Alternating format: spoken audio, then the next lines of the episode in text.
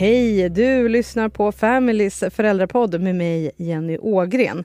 I den här podden så pratar vi med experter kring alla typer av frågor som vi har kring barn och livet tillsammans med dem. Och vill du höra mer av det här så se till att följa oss i din poddspelare. I tidigare avsnitt så har vi snackat om hur man kan träna när man är gravid. Men hur ska man göra när barnet eller barnen väl har kommit? Vad finns det för tips och råd att få kring det? När kan man börja träna? Finns det något man inte får göra? Och hur ska man ens hinna träna när man börjat ett helt nytt liv? Med mig för att snacka om det här har jag Anna Reinhold Landeus som är personlig tränare och expert på just träning för gravida och nyblivna mammor. Anna, hur ska man träna när man är nybliven mamma? För det första så vill jag säga att ta det lugnt. Eh, och verkligen ha med i åtanke den fjärde trimestern. Vi säger att vi har varit gravida i nio månader. Plus minus några dagar hit och dit. Eh, och också låta kroppen få komma tillbaka i lugn och ro. Så ingen stress utan mer känna att när jag så småningom börjar röra på mig lite mer göra det tillsammans med kroppen och inte mot kroppen. Hur menar du då? då? Att till exempel kanske göra lite rörlighet för övre delen av ryggen för att vi sitter väldigt mycket framåt och flaskmatar eller ammar framför kroppen. Vi blir väldigt framåt, bär, gör allting framför kroppen.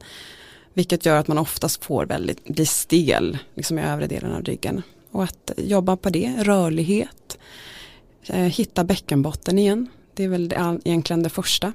Eh, och sen lätta magaktiveringar för att hitta tillbaka till magen igen. Och sen successivt stegra när det kommer till träning. Så att det inte heller blir det här att jag snabbar på för fort. För idag tyvärr, jag önskar att det inte var så men de flesta lägger av med sin träning under graviditeten. Men då blir det ju också så, och det handlar inte om att man är lat utan att man faktiskt oftast inte vet vad man ska göra. Men att då är det ett ganska stort hopp där man inte har tränat alls. Och att man då inte hoppar på det man gjorde precis innan man blev gravid. För det är ju skillnad när man har varit gravid, att man låter kroppen få komma tillbaka i lugn och ro. Mm. Om man har varit en sån som faktiskt har tränat ganska mycket mm. hela vägen mm. innan man blev gravid, under tiden man var mm. gravid. Liksom, vad händer med kroppen och vad är det som, som man måste tänka på när man sen börjar träna? Men då brukar det falla sig ganska naturligt för att har du tränat på ett sätt som funkar tillsammans med kroppen, för man kan ju även träna under graviditeten fast mot kroppen, om du förstår vad jag menar, mm. så att, att man har tillsammans med graviditeten tränat liksom beroende på förändringar och stärkt beroende på var man är då blir det automatiskt så att man trappar ner sin träning och på samma sätt kan man då tänka efter förlossning att man trappar upp sin träning. Så för de flesta så, så blir det naturligt. Och det är ju det som är fördelen med att om du då har varit aktiv, fysiskt aktiv under din graviditet så blir det lättare efter att komma igång lite försiktigt för det blir inte sånt stort steg till att göra det. Och man har oftast en annan kroppsmedvetenhet, att vill säga att jag känner min kropp på ett annat sätt. Och hur lång tid tar det för kroppen att återhämta sig efter en förlossning? Om du har gjort den oavsett om det varit kejsarsnitt eller en så kallad vaginal förlossning? Man brukar ju säga att 6 till 8 veckor efter så ska man ju gå och få sitt eh, återbesök hos barnmorskan för att, att kolla eh, knipet. Eh, och idag tyvärr så är det faktiskt så att det är inte alla som får det. Och det handlar inte om att barnmorskorna är dumma eller dåliga utan de har tidsbrist. Nu har man gjort flera eh, försök bland annat på Södertälje vet jag eh, där man har gjort efterkontrollerna till två tillfällen istället. Så ett tillfälle har man pratat om preventivmedel och, och, så och det andra där man ska kolla bäckenbotten ordentligt. Och det tycker jag är jättepositivt. Eh, jag har tyvärr allt för många mammor som kommer tillbaka till mig och när man pratar liksom om återkontrollen och då har de inte ens blivit erbjudna det. Eh, och det är ju viktigt eh, för att kolla knipet och så. Eh, och det handlar ju om att bäckenbotten ska få tillbaka sin sin stadga och stabilitet igen och att man ska hitta knipet då, oavsett, eller knipet men aktiveringen. Och då är det ju oavsett om man har fött med kejsarsnitt eller vaginalt. För eh, bäckenbotten påverkas ju under hela graviditeten. Sen är det klart att det blir en annan, kan bli en annan påverkan under en vaginal förlossning än med ett kejsarsnitt. Men eh, även vi som är snittade har ju påverkats av eh, graviditeten på bäckenbotten, bäckenbotten då också. Mm. Och hur lång tid tar det liksom för magmusklerna att växa ihop igen? Alltså de växer ju inte ihop. Det, för det, det eller vad händer? Mm, alltså det handlar ju mer om att de breddas. Alla får en bredd, eller alla, man säger väl mellan 93 till 100 procent får en, en breddning. Eh, av sin, och det är ju för att man inte vet riktigt hur var måttet eh, innan mellan bukhalvorna. Så det är därför man säger mellan 93 till 100 procent. Sen är det ju som med studier som jag alltid, jag kan alltid hitta studier som stödjer min teori. Eh, så det är därför det, det är ju olika eh, om man tittar på olika studier. Men att de, alla, de flesta blir påverkade på något sätt. Och att magen blir påverkad, det vet vi ju för att magmusklerna delas lite åt sidan åtminstone och de sträcks ut. Och det tar väldigt olika tid för olika kvinnor. Så att jag, eh, jag ska nog passa sig för att säga så här, det tar den tiden eller inte den tiden. Utan, och det viktigaste är inte bredden, utan det viktigaste skulle jag vilja säga, eh, och vi som jobbar med det här, det är funktionen. Vill säga, kan du liksom så småningom aktivera din mage igen? Kan du ha det här magstödet när du lyfter? Eh, när du så småningom börjar träna. Och det är ju där en stor debatt är idag. Eh, därför att det är många kvinnor som, som inte får tillbaka sin funktion utan lider något fruktansvärt av sin delning. Och kämpar nu då, då eh, för att kunna få hjälp med det. Eh, vad är viktigt då att tänka på när man väl börjar träna och trappa upp lite? Ja men det är att man har med sig det här. Jag tror att det är samma, precis som i slutet av graviditeten, att du lägger mycket fokus på att ha med bäckenbotten, ha med en lätt magaktivering och få det här samspelet med andningen. Att den, de här tre ska liksom funka och synka tillsammans som de gjorde innan graviditeten och att man hittar tillbaka till det. Och sen kan man försiktigt börja stärka upp igen. Och då blir det, brukar jag ju oftast att man tittar på en mammas, nybliven mammas vardag, var hon behöver stärka sig och då är det ju oftast övre delen av ryggen, stärka magen då också och komma igång ofta med sätesmuskulaturen igen. Eh, eftersom att den i och med vår förändrade kroppshållning under graviditeten så har sätet oftast inte sin fulla funktion, samma funktion under graviditeten. Det är därför man kan känna så här efter graviditeten, herregud, vad, min rumpa är nere vid knävecket, liksom, vad hände? Ja, vad är det som händer med rumpan? Jag har ju själv två barn och mm. jag Ja, jag mm. undrar också, mm. vad tog rumpan ja, vägen? Tog den vägen? Och det är många av mina mm. vänner som berättar, var tog min rumpa ja. vägen? Vad händer Anna med rumpan? Ja, men den försvann. Nej. Nej, det gjorde den inte. Men det är ju just så att eftersom i vår förändrade kroppshållning så får vi svårare kontakt med sätet. Därav under graviditeten så kan man lägga extra fokus på just sätet också för att hålla det igång. Men sen blir det en, en det är svårare för alla att hålla, så därför så får man ju börja med det efter graviditeten också och stärka upp den igen då. Det är som att man föder ut rumpan ja, också. den också, den kommer ju på köpet. Jätte, jättekonstigt men ändå. Hamna fram kanske på magen lite. Ja, ja. kan vara så. Så kan det vara. Mm. Eh, när man är nybliven mamma, även mm. om det har gått några månader, det är ganska mycket att göra med bebisen. Hur ska man hinna och vad kan man göra för övningar hemma?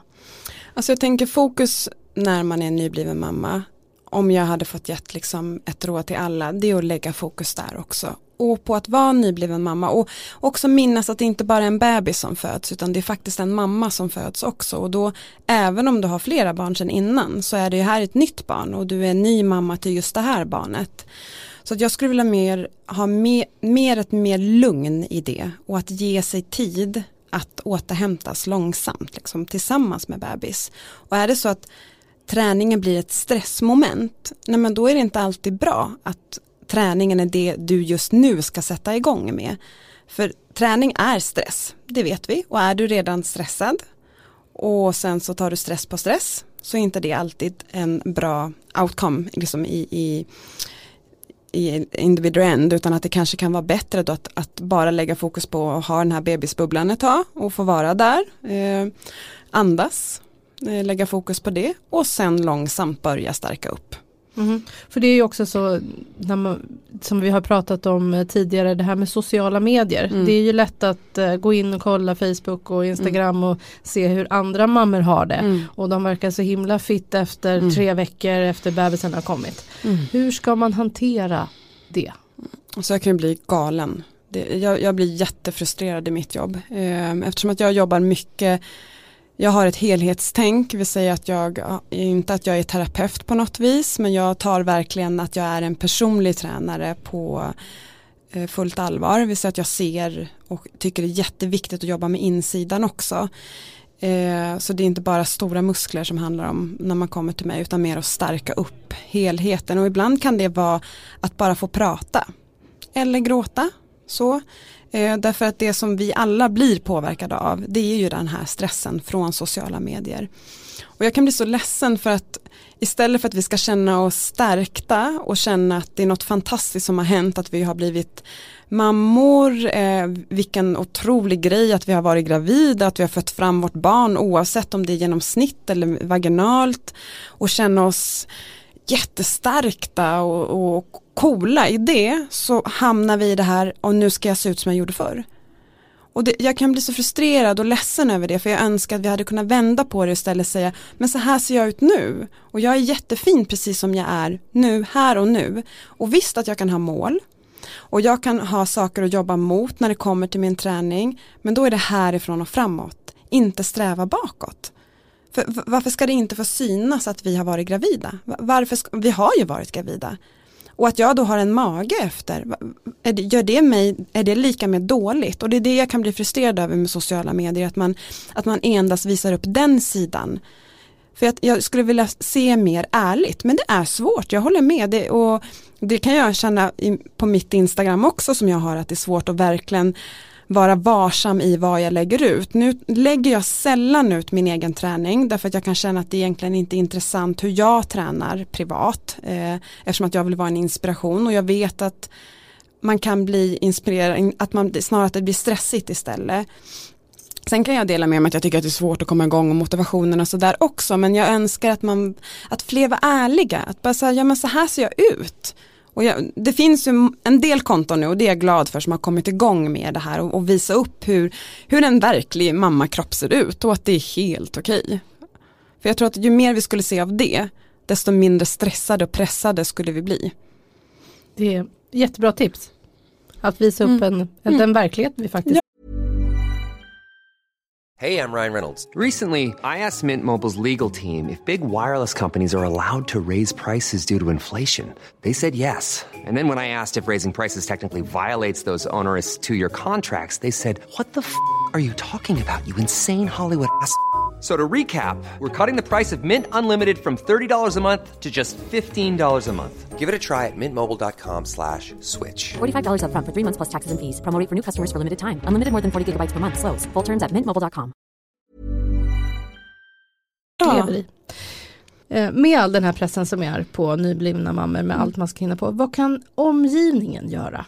Alltså en pappa eller en partner eller andra runt omkring en hjälpa för att mamma ska kunna träna lite?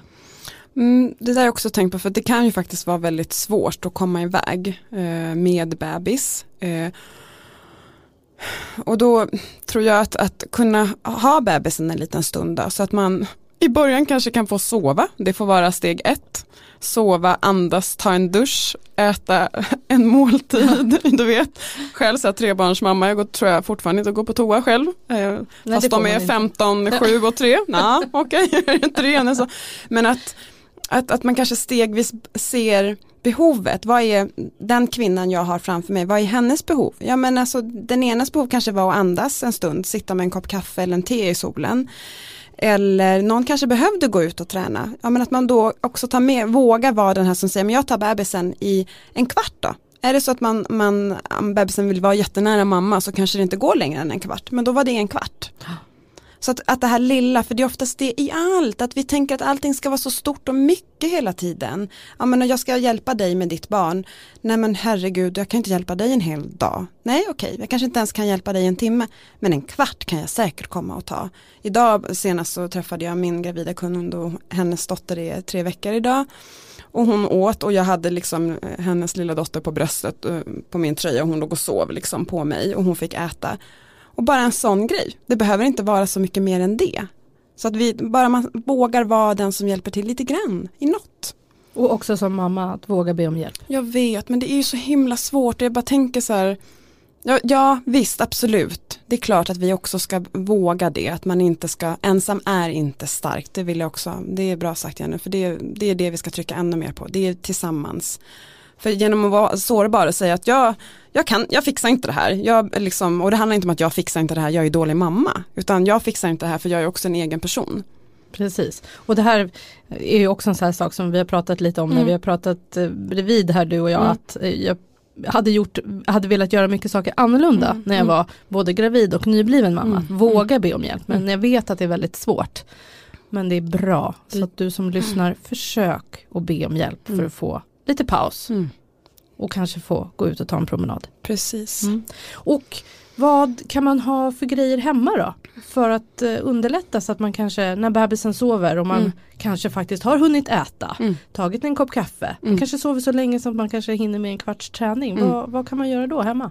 Då har man kvar samma som man hade under graviditeten, sitt gummiband. Jag är så förespråkare för gummiband med handtag för det, det kan du göra så otroligt mycket. Så det, det nästan räcker med ett gummiband. Och vilka övningar ska man göra då? då? Alltså det beror ju lite på var du befinner dig efter eh, din förlossning. Men som sagt var så tror jag att ganska snabbt så kan nästan alla eh, börja göra en enkel rodd till exempel. Och den finns ju med både eh, på ert klipp på er sida där jag visar också en lätt övning som man kan göra eh, och då tillsammans med en aktiv andning. Men även bäckenbotten är ju bra eh, och en lätt magaktivering men det får man ju också oftast av en liten roddövning tillsammans. Men, och då kommer man ihåg det här att ehm, inte läcka urin, att man känner ingen tyngdkänsla neråt, att man har det som en indikation att det får inte göra ont i kroppen. Och sen hålla igång sin rörlighet, det tror jag starkt på. Hur tränade du när du hade fått dina barn? Ja, det är så himla olika. Jag har ju sån stor spann på mina barn. Jag har ju en som är 15 och då körde jag järnet hela tror jag. Nej, men då var jag, jag var gym, eh, instruktör eh, gympa som jag hade, höll man på med då, typ mm. aerobic. Mm. Eh, och hade massa sådana klasser. Jag, jag tror att jag hade det till samma dag hon föddes faktiskt. Och jag sprang och det var liksom, men på den tiden, då var råden, gör så många snea situps du kan. För Oj. de snea skulle hjälpa till i kryssningsarbetet.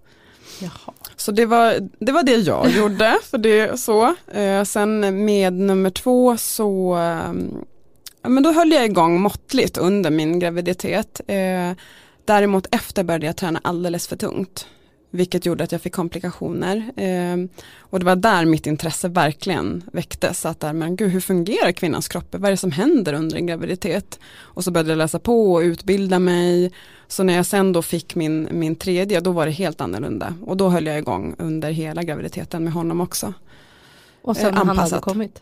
Ja, hur då? Och hur tränade du sen då när han hade kommit? Ja men då startade jag igång långsamt också. Eh, stegvis. Sen gjorde jag en knäoperation när han bara var tre månader så att då blev det automatiskt lite rehab eh, för hela liksom. Men det där är också så lustigt för eh, efter min knäoperation så fick jag ett väldigt stort rehabprogram hos sjukgymnast med övningar och så vidare, väldigt pedagogiskt upplagt.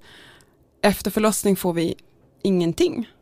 Och det är också lite märkligt. Där står man då nybliven, aha, vad ska jag göra då? Och det som händer som jag har märkt oftast är att man börjar träna som man gjorde förr, om man då inte har tränat hela graviditeten. Så att man minns att stegra långsamt. Eh, och kanske ta hjälp av en, någon som kan. Eh, en personlig tränare med den kunskapen.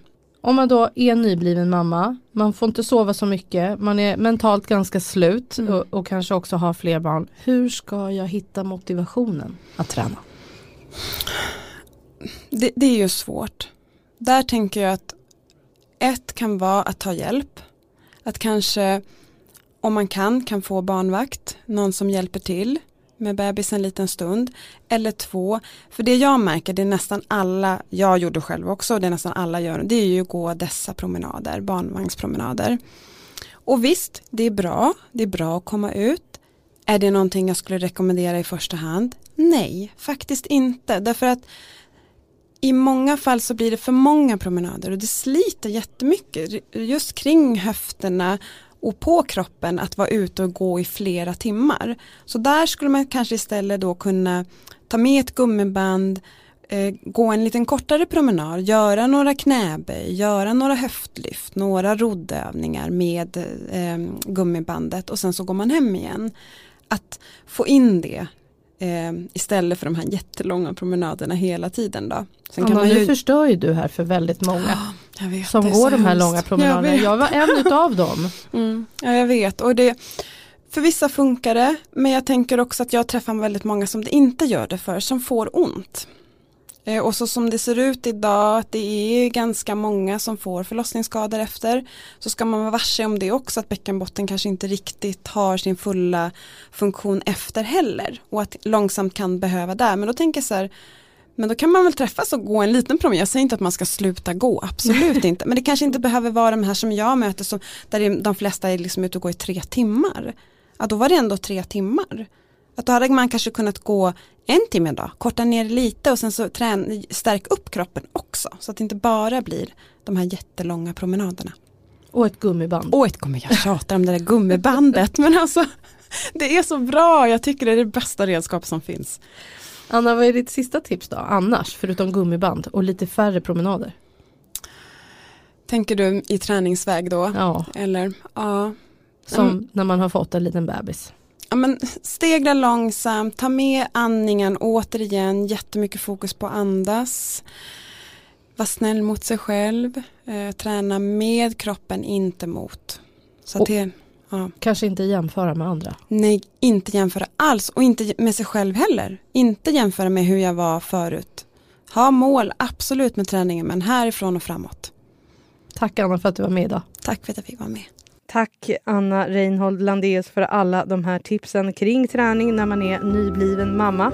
Själv heter jag Jenny Ågren och är det så att du vill höra mer av Familjepodden, se till att följa oss i din poddspelare så hörs vi snart igen. Hej då!